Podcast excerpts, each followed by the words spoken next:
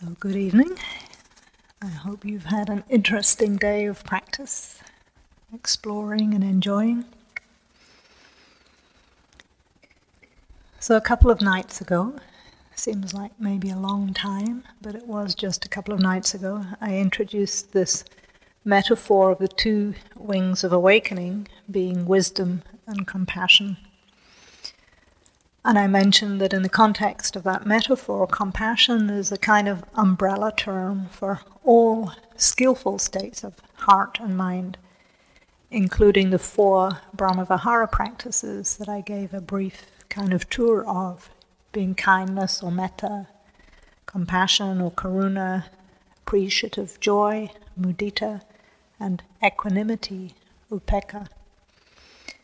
And this afternoon, Dara led us in a beautiful exploration of the heart quality of metta.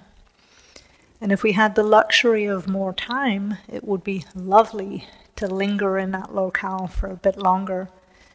But because we don't have a huge abundance of time, and because most of you have done at least some metta practice before, tonight I would like to move on to focus more directly on compassion itself because in some ways, due to its direct connection with suffering, for some people this can be quite a challenging one of the four Brahmaviharas.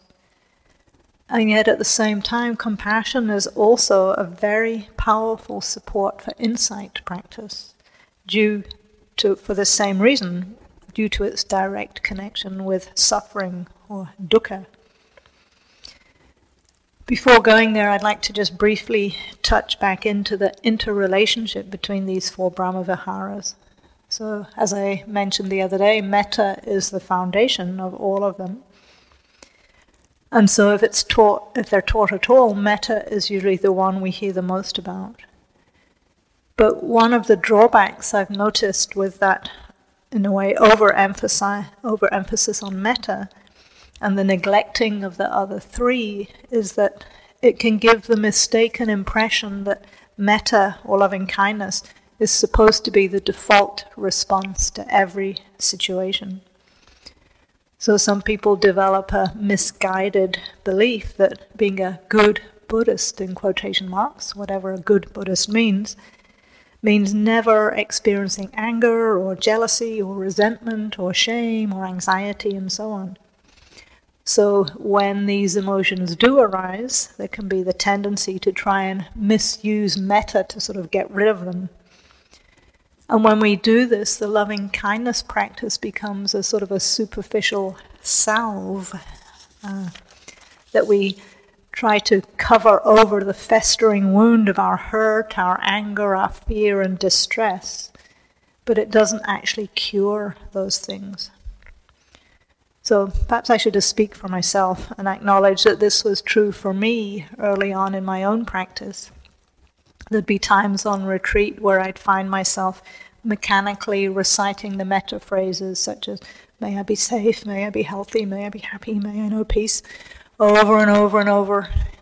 And when I looked more deeply, what I was actually saying was, I hate this, get it away from me, why isn't this over yet? Somebody make it stop and I was actually conditioning aversion. I wasn't really in the terrain of loving kindness at all. So we can misuse metta to try to distance ourselves from our own painful emotions. And if we're not familiar with the other Brahmavihara practices, we might also try to apply metta in circumstances where one of the other Brahmaviharas would be more appropriate and where actually metta is not the wisest response. So I sometimes use a, a common example. People will say things to me like, I've been trying to do metta for my ex partner who I've been in a custody battle with for five years, and it's not working. I still hate them. And so, if that kind of situation comes up, I'll often ask, Well, have you tried practicing compassion, specifically self compassion?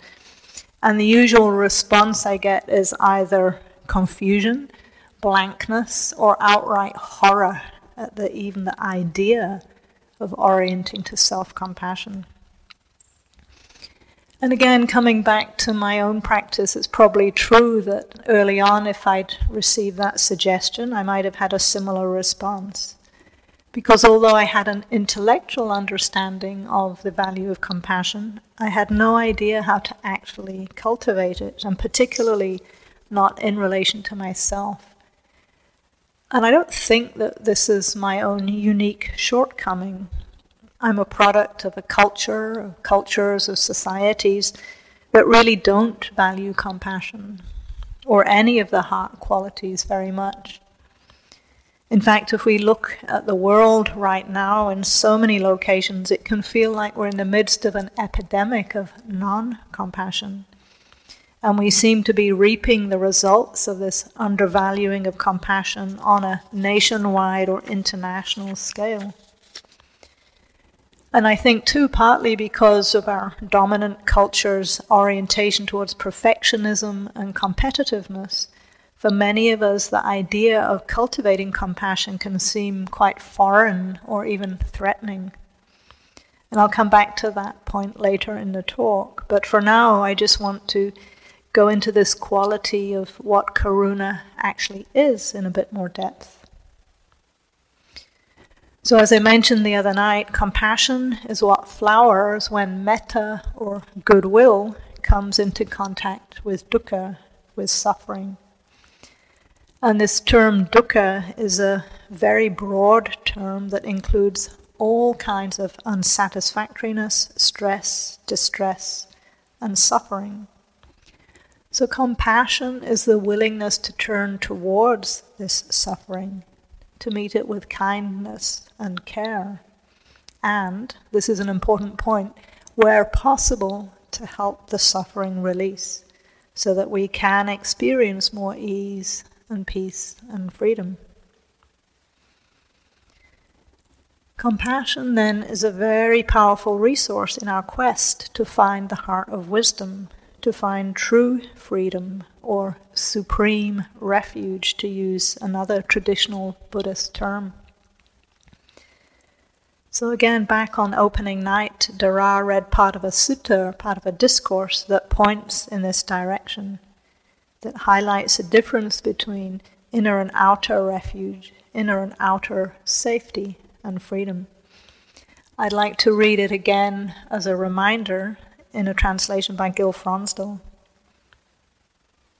It says, People threatened by fear go to many refuges, to mountains, forests, parks, trees, and shrines. None of these is a secure refuge. None is a supreme refuge. Not by going to such a refuge is one released from all suffering.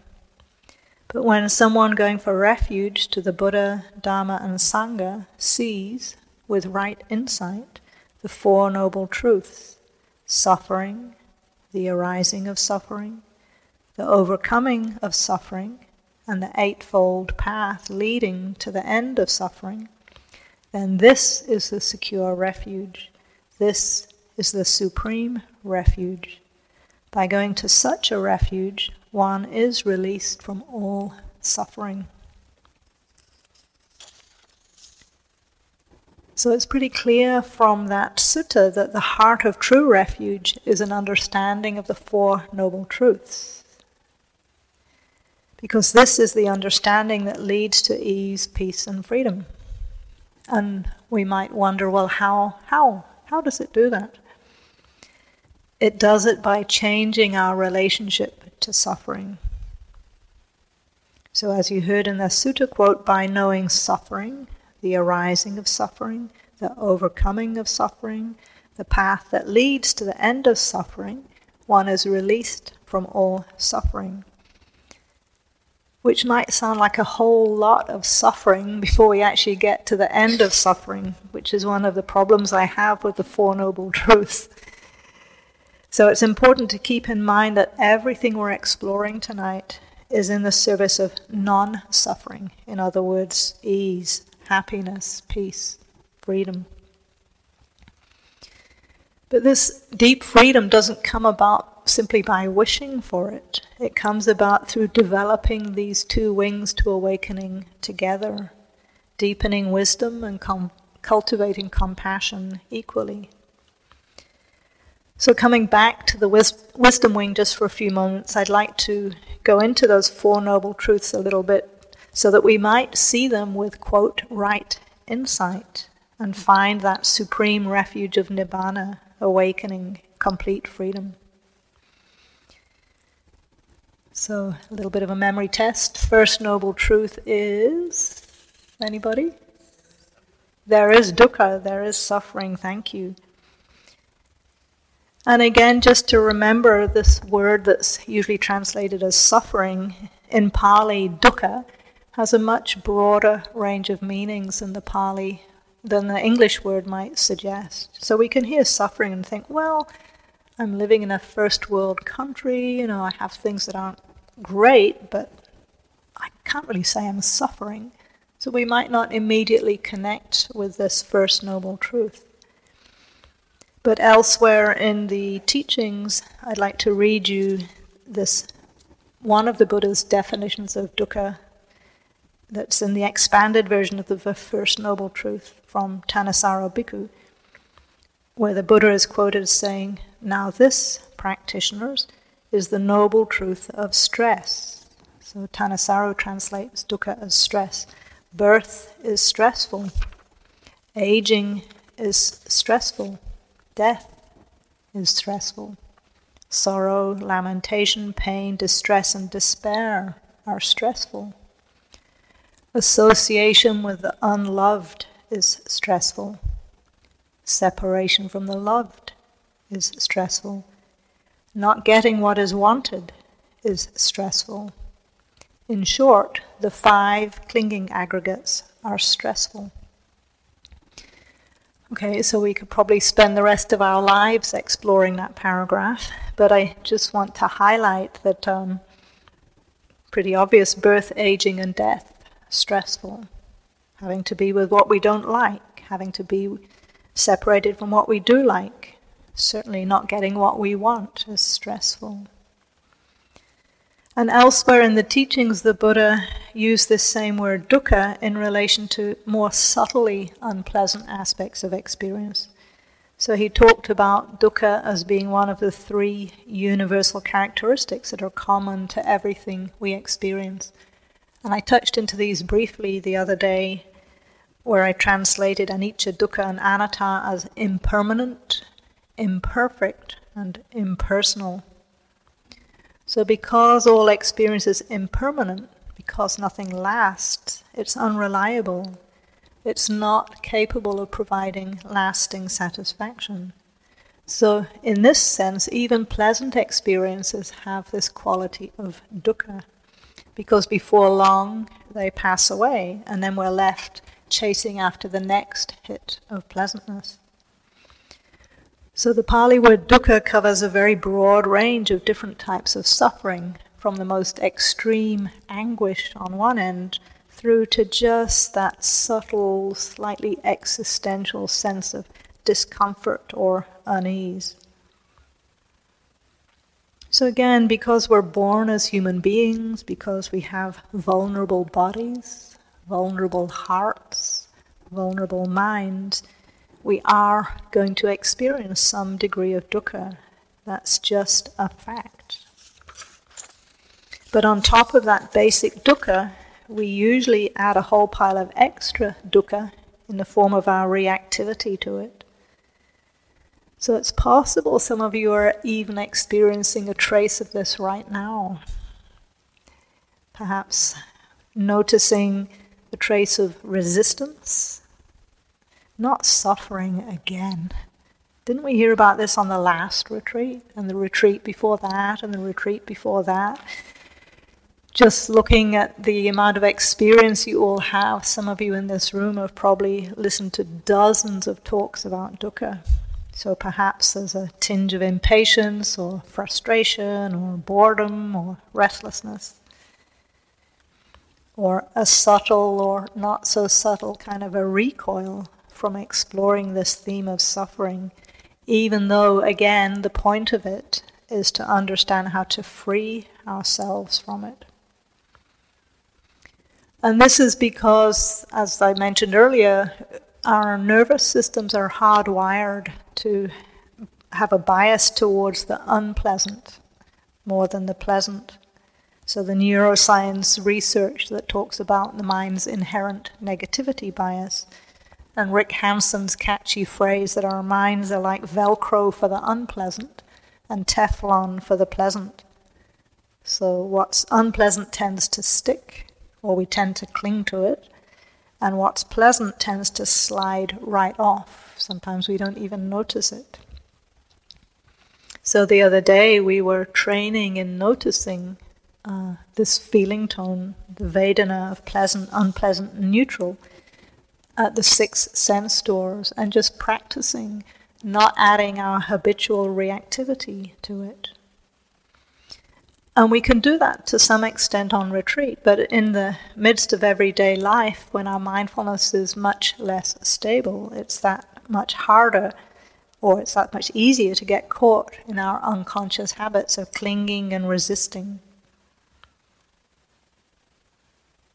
But with practice and training on retreat, we can learn how to develop a more spacious relationship to these sense contacts and to release the suffering the clinging, the resisting, and so on. And this is where compassion comes in as a very powerful resource that helps support a more wise relationship to dukkha. So the Pali word karuna, that's usually translated as compassion, in English that word literally means feeling with. It's the heart that vibrates in response to another's pain or to our own pain. But for most people, this is not the usual way we relate to dukkha. It's pretty counterintuitive to move towards suffering rather than away from it. And we might think, wait a minute, this isn't what I signed up for. I thought the point of spiritual practice is to experience bliss. Suffering hurts. Why would I want to go there? Well, coming back to the wisdom again, one reason is that inevitably there are, there will be times in life when pain, when dukkha is unavoidable. So it's a good idea to practice training in meeting small difficulties now so that we can sort of build that compassion and wisdom muscle before we really need it. So, one analogy for this process of turning towards pain is it's a bit like swimming in the sea when one of those king waves or monster waves is coming towards us. Our instinct is usually to try to run away or swim away from that wave. But if we do that, we usually end up getting dumped. So it's actually better to turn and face the wave and then dive under it just before it breaks. It might be turbulent for a few seconds, but we usually come out the other side in better shape than if we'd been slammed into the sand. So, not all of you perhaps have had the experience of swimming in the ocean. So, another analogy I sometimes use is like when we're driving the car in winter conditions. So if it's wet or icy and the car starts to skid, all the experts say that we need to steer in the direction of the skid to go into it in order to come back to balance. And again, that's counter our usual habitual response, which is to jerk the steering wheel in the opposite direction, and then we risk spinning out. So, with both of those analogies, what's clear, I think, is that it takes courage and it takes presence of mind, it takes mindfulness to stay steady in the face of suffering and to not run, run from it. But the more we train in this, the more we develop our capacity to stay with difficulties.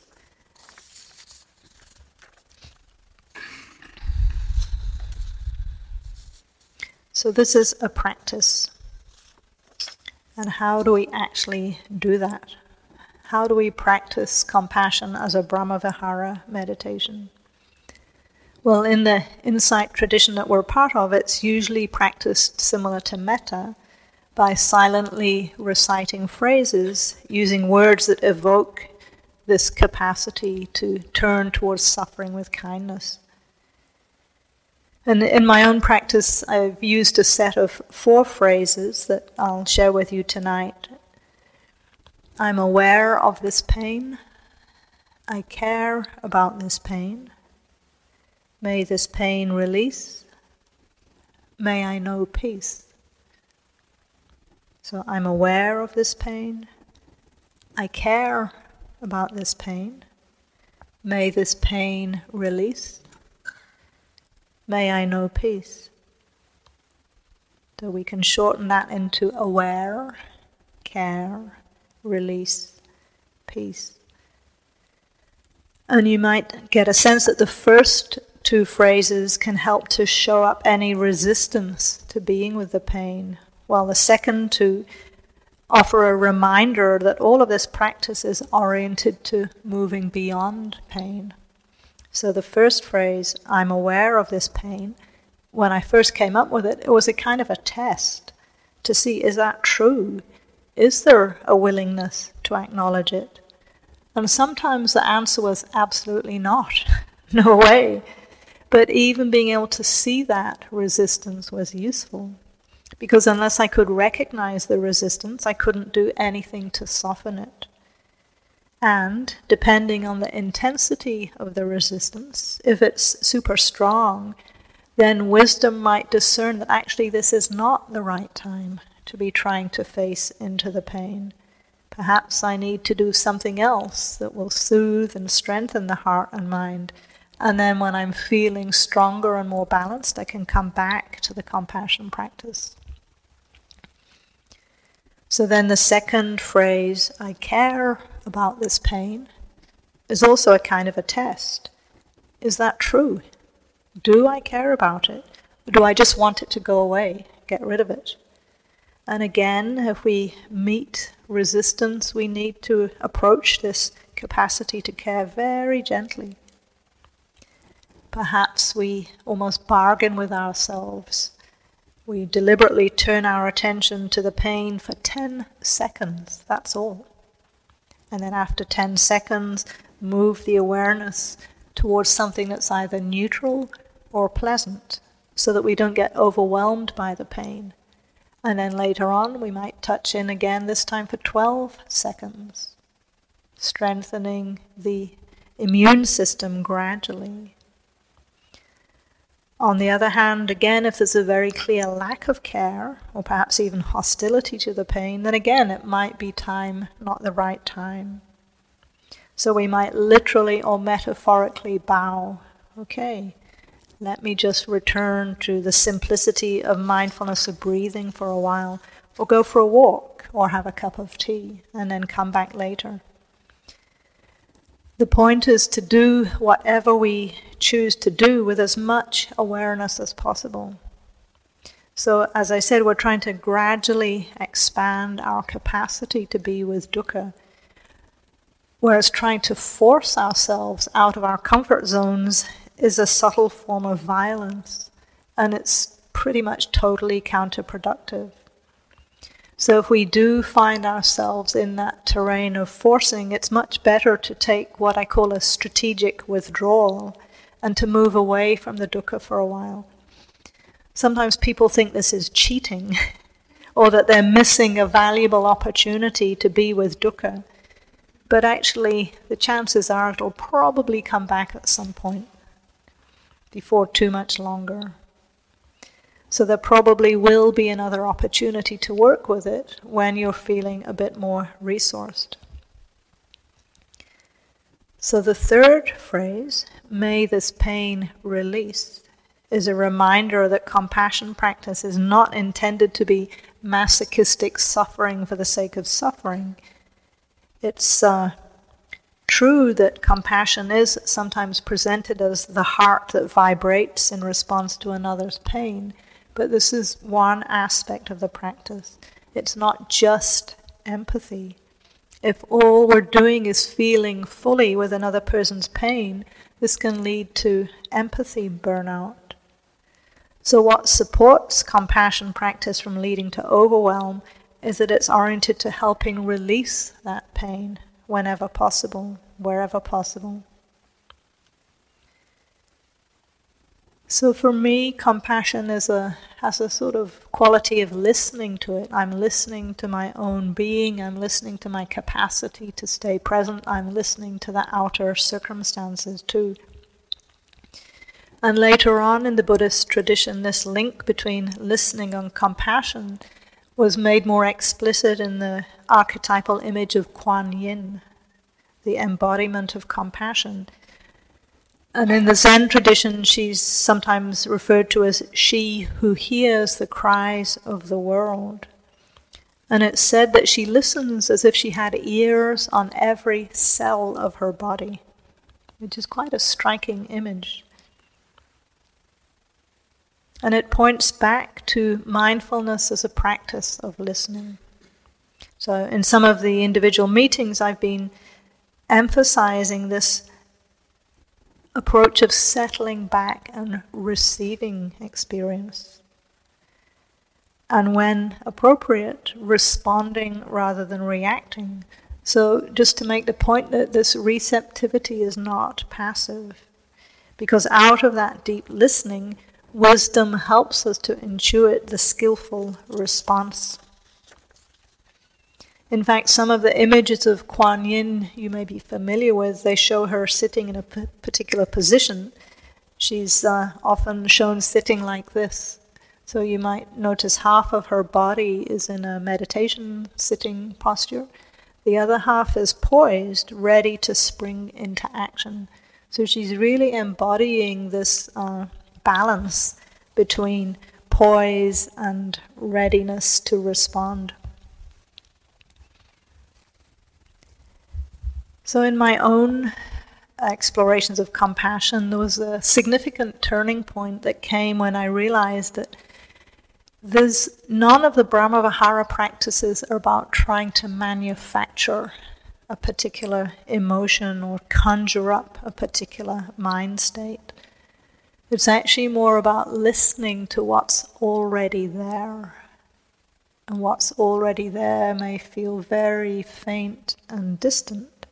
But as we keep attuning into the sort of signature qualities of each of these Brahmaviharas, we learn to recognize them and learn to amplify them. So again, just to touch back into the wisdom with this invitation to for the pain to release. As we all know, there are times in life, there are situations in life where depending on the pain we're working with, there might not be anything that we can do to end the pain at that point in time. For example, if we're experiencing the pain of a relationship breakup, it might not be wise to wish to get back together with that partner, but we could acknowledge the possibility of being relieved of the suffering of rejection or longing or self blame and so on. And just holding that as a possibility can give us a moment or two of space, of relief. And the recognition that at some point the dukkha will change. Might not be in the time frame we hope for, but because of the truth of impermanence, at some point there will be a release of that dukkha. So the fourth compassion phrase, may I know peace, reinforces this possibility of change. And at times it can be skillful to consciously imagine ourselves living without that pain and stress, distress, and suffering. What might it feel like to truly know peace? So we try to visualize that as fully as we can, to come into our bodies, our hearts, our minds, and see if we can get a very immediate felt sense of how peace might be experienced in any particular situation. So, even the imaginative understanding of peace can give us a small taste of that, that helps us to attune in that direction. Now, it's possible some of you are thinking, well, that sounds easy, but you don't know what's going on in my life right now. So, just to emphasize that um, all of these Brahmavihara practices are sometimes referred to euphemistically as purification practices, which basically means that they're designed to show us what gets in the way of the different qualities. So, for example, if we sit down to try and cultivate compassion and find ourselves wriggling with restlessness or lost in fantasy or bored out of our brains or completely shut down and dissociated, see if you can remember that that is part of the practice. Because if we can approach these kind of obstacles with kind curiosity instead of self judgment, then those hindrances can release, and the wisdom and compassion becomes even stronger. So, one very common obstacle to experiencing compassion is fear. Because, as I mentioned earlier, we are hardwired to avoid experiences that are painful and potentially life threatening. So, it's not surprising that we might have this deep and instinctual fear of moving towards difficulty instead of away from it.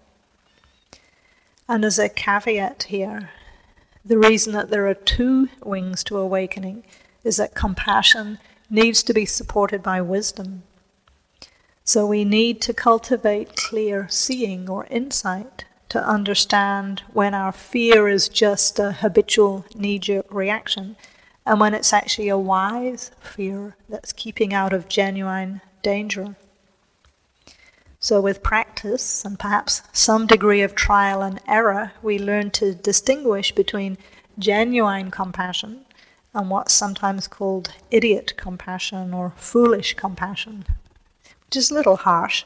But it's when we get caught in habit patterns of trying to help everyone with everything all the time to our own detriment. And again, the wisdom is saying that if compassion is harming ourselves while benefiting others, there's a piece of the equation that's not right there. So we need to include ourselves equally in the non harming and the compassion. Otherwise, we can get stuck in patterns of enabling and codependence and so on.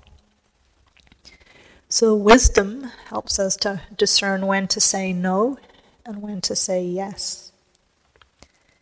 But the point of this wisdom is not to make us immune from suffering. Paradoxically, it's to make us more open to it, more vulnerable to it.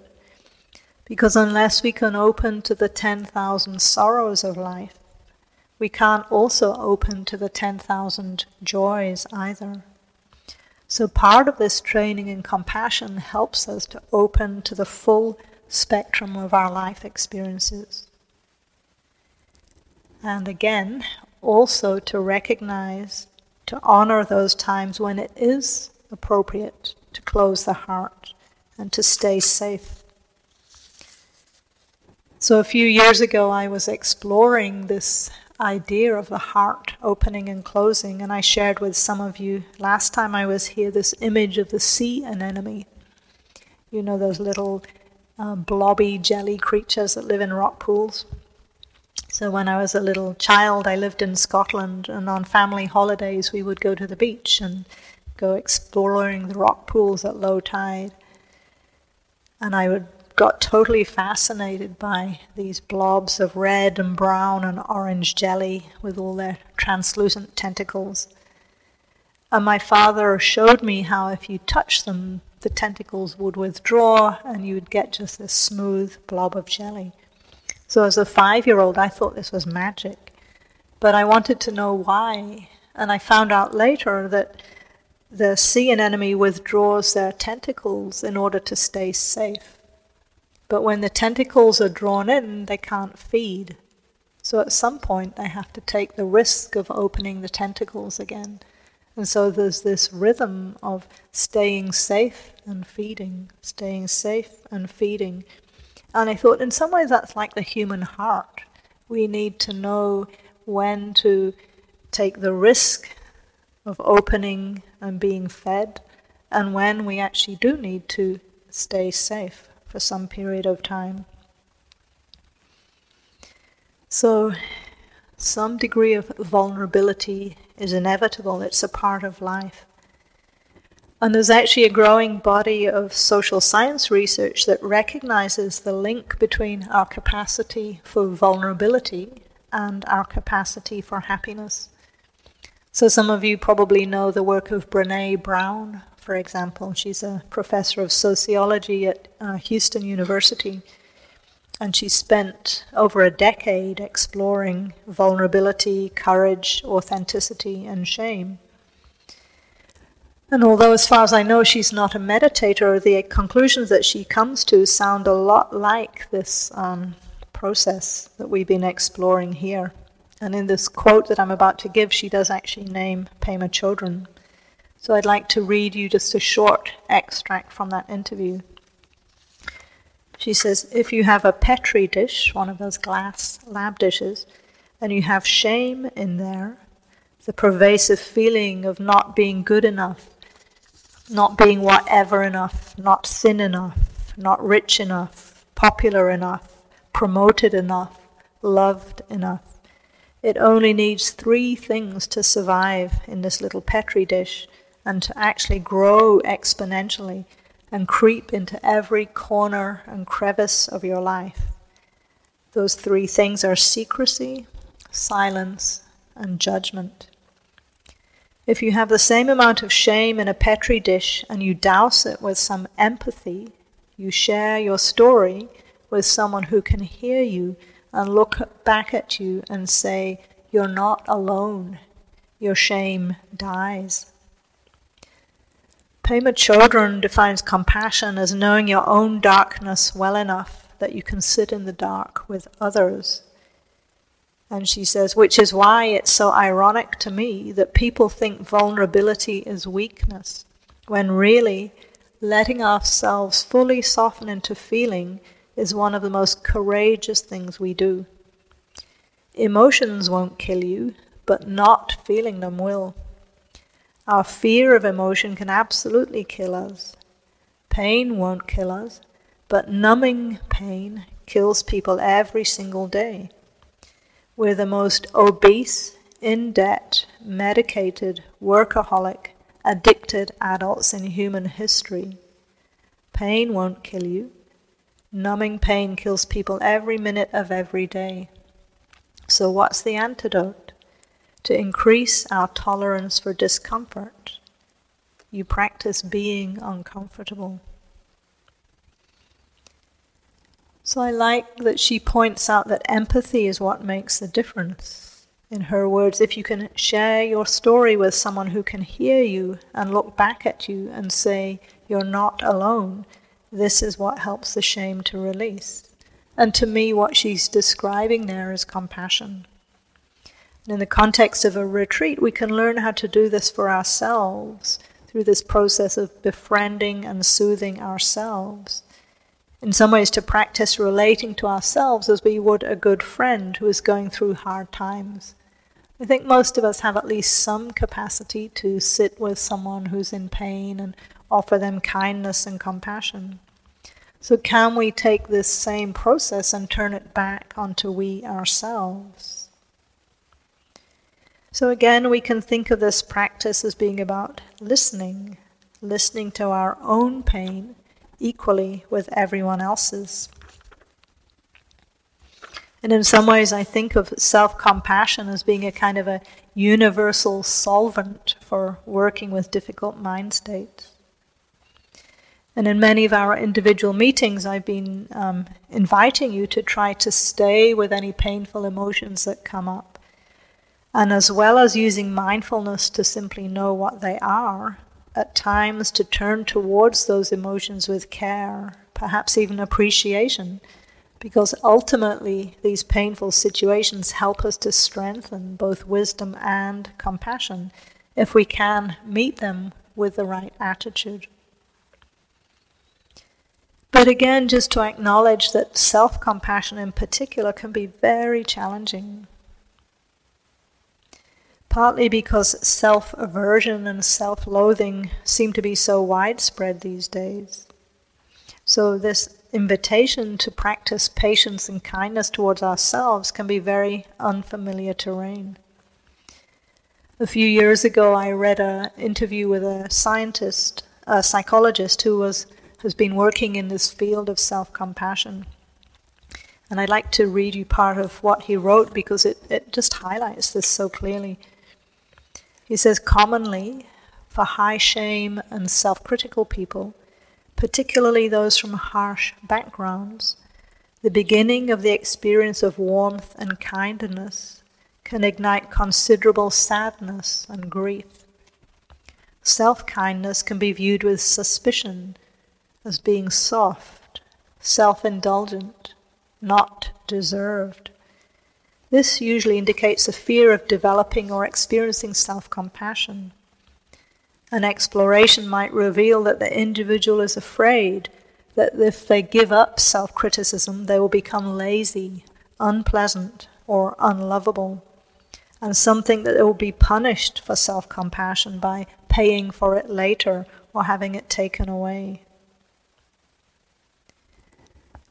So, for many people, this invitation into self compassion involves coming into contact with some very deep conditioning.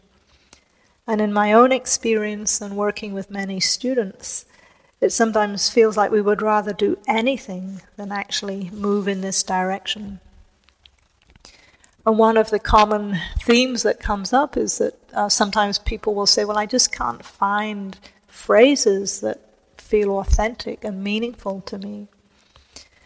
And once I was working with somebody who was really struggling with this concept, and she said she just couldn't find anything that felt real. So we worked together a little bit to see what actually would be authentic for her. And what we came up with was something like, May I be willing at some point in the future to have the intention to move in the general direction of beginning to cultivate some degree of compassion towards myself.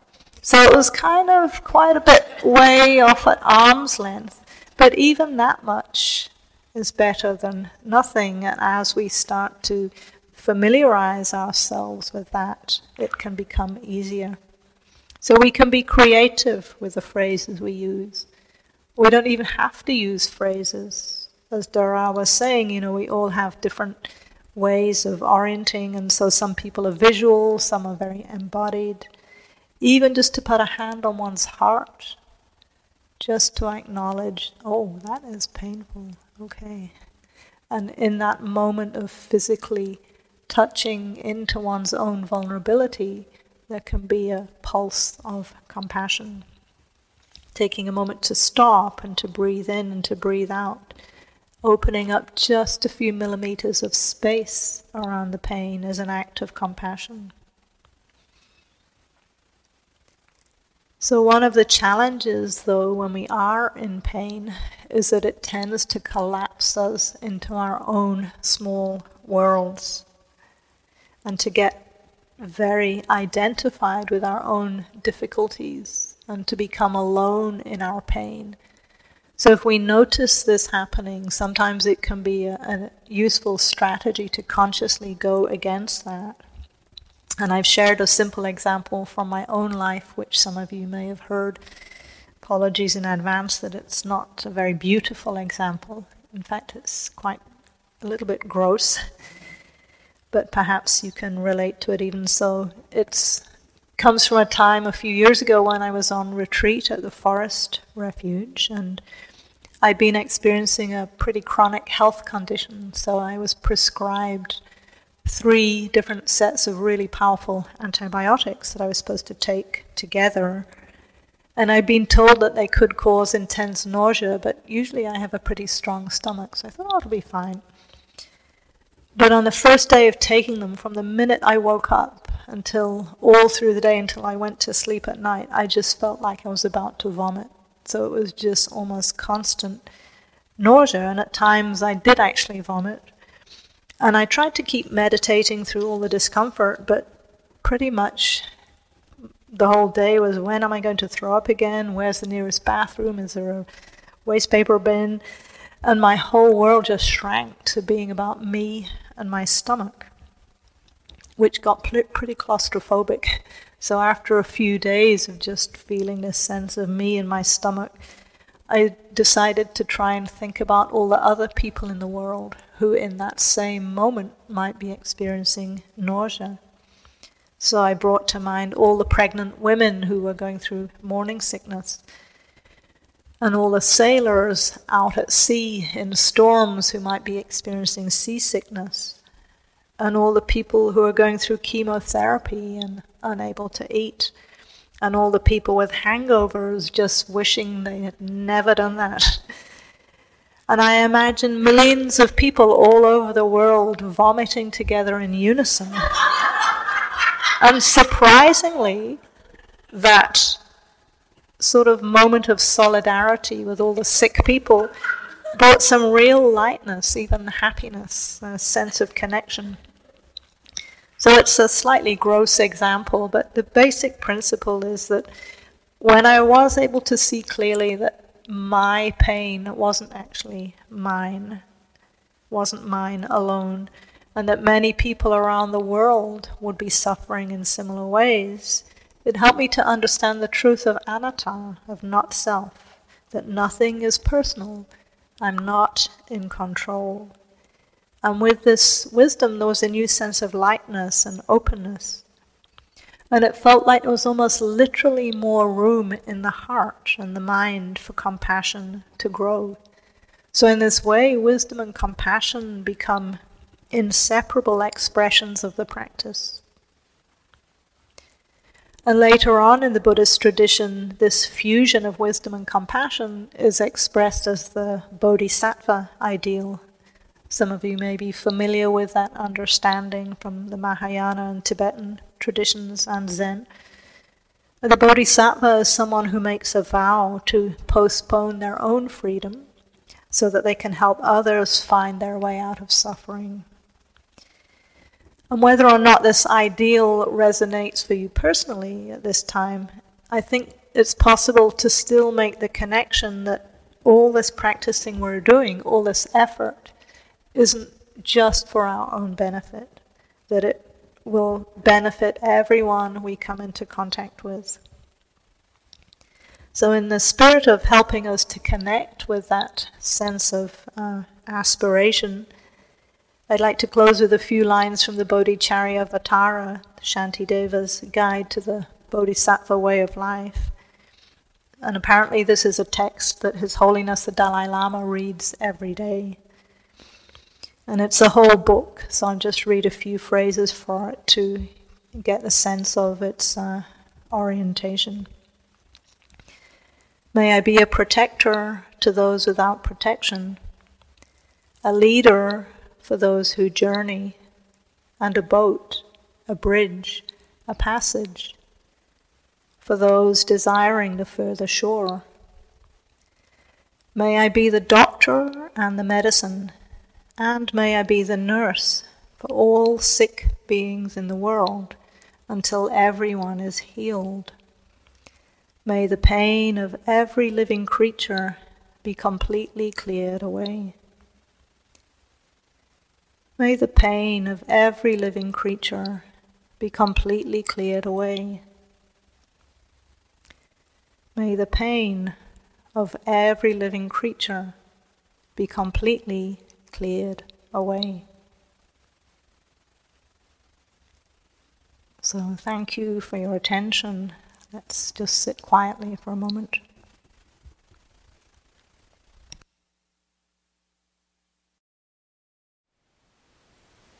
Thank you for listening. To learn how you can support the teachers and Dharma Seed, please visit dharmaseed.org slash donate.